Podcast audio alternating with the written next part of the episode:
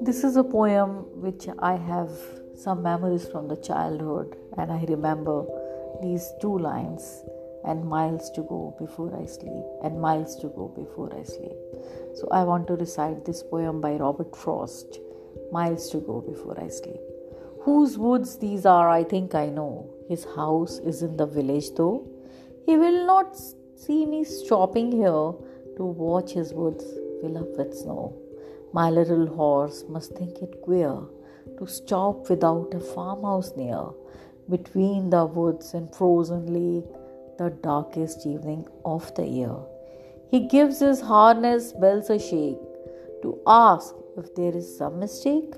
The only other sounds the sweep of easy wind and downy flake. The woods are lovely, dark and deep, but I have promises to keep and miles to go before I sleep, and miles to go before I sleep. Thank you.